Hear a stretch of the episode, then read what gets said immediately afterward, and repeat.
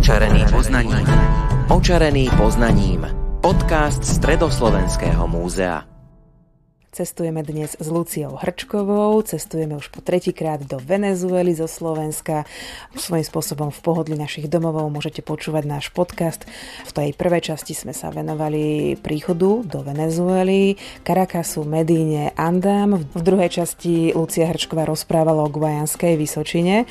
A v tejto časti pôjdeme na najvyššiu stolovú horu. Potom ako sme navštívili najvyšší vodopad našej planety, tak z nás čakal ďalší pomerne náročný trek a porovnaní s Andami to nebolo až také náročné a teda na najvyššiu stolovú horu na Rorajmu. V podstate sme išli najskôr cez takú ako savanu, ktorá bola dosť akože vyklčovaný prales tam bol, pretože tí miestni to tam ako dosť ničia a následne sme vlastne vystúpili až na tú stolovú horu. To bol naozaj veľký zážitok, pretože naozaj to pripomína ten stratený svet, kde z toho biologického hľadiska je tam naozaj proste veľká izolácia toho aj rastlinstva, aj živočístva, čiže tam je množstvo druhov endemitov a podobne. Napríklad na obrázku vidno také rôzne žaby, je tam množstvo druhov rôznych mesožravých rastlín, ktoré sú v podstate prispôsobené na to, že na tej Rorajme alebo na tých stolových horách je pomerne vlhko, stojí tam v podstate voda. Čo je také zaujímavé, ehm, vlastne na túto stolovú horu sme mohli ísť len so sprievodcom, pretože to je ako tiež národný park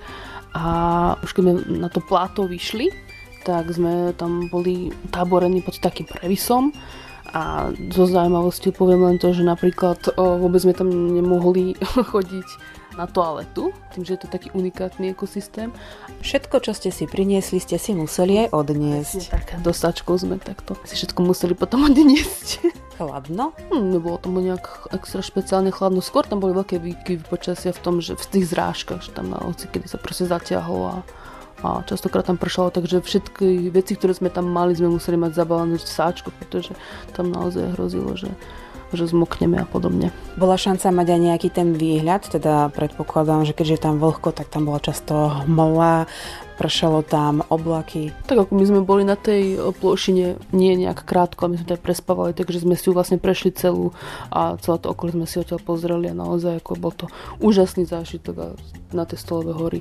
Na to nikdy nezabudnem. Je to naozaj stratený svet, ale zase poviem len takú zaujímavosti, že naozaj akože tie dinosaury by sme tam nemali hľadať, pretože predsa len ako je to dosť malá krajinka na to, aby sa tam nejaký taký veľký živočích vôbec mohol uživiť. Aj, takže keď to tak logicky. Po návšteve druhej najvyššej stolovej hory Rorajmy ste teda išli už ku Karibskému moru.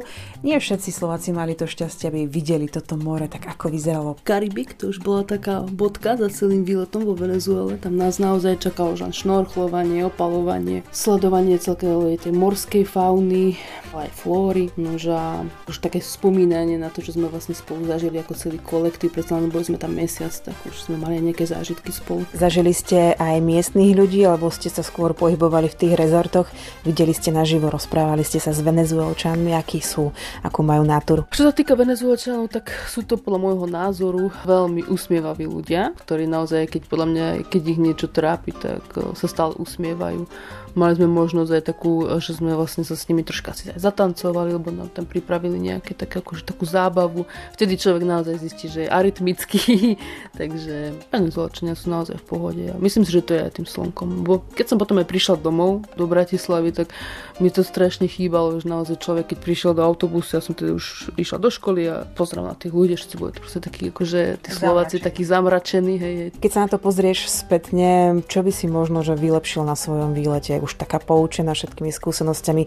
Strávila si mesiac vo Venezuele, zažila si na vlastnej koži viaceré výškové pásma, tak nejaká taká dobrá rada pre človeka, ktorý možno, že potom to všetkom raz vycestuje do Venezuely. Nemám na to nejakú radu, ja som celkovo akože spokojná s tým, že vôbec niečo také som zažila a že som tam aj spoznala samu seba. Že v podstate som nejakým spôsobom aj troška tak padla na to dno svojich síl, ale aj som si tam užila nejaké veci. Takže určite by som sa inak zbalila, ale tak to už vždycky sa učím na vlastných chybách, musím povedať. Na začiatku nášho rozprávania Lucia Hrčková spomínala, že do Venezuely chcela ísť so svojimi kamarátmi. Podarilo sa to nakoniec tým tvojim kamarátom, lebo nakoniec ty si tam šla sama s inou partiou a tí tvoji kamaráti mali šancu prácou navštíviť a zažiť Venezuelu? Či sa im teda splnil tento sen? Splnil sa tento sen len jednému spolužiakovi a to o dva roky neskôr, v roku 2016, Lubomírovi.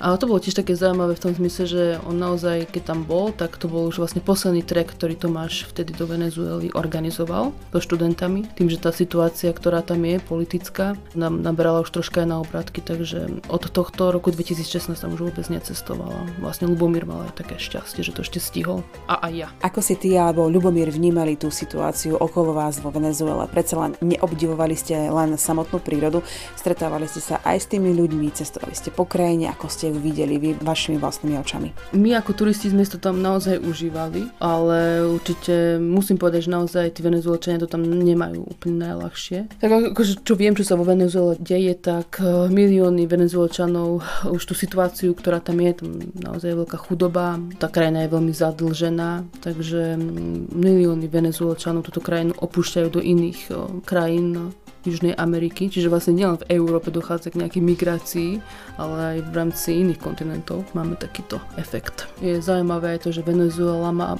obrovské množstva zásob ropy, myslím si, že aj väčšie ako Spojené Arabské Emiráty. Aj napriek tomu je táto krajina veľmi zadlžená. A vtedy si tiež človek vlastne uvedomí, že my môžeme byť radi, že žijeme na Slovensku. Myslím si, že sa tu máme celkom dobre. Tak to bola zoologička Lucia Hrčková, s ktorou sme sa rozprávali o jej mesačnom výlete vo Venezuele.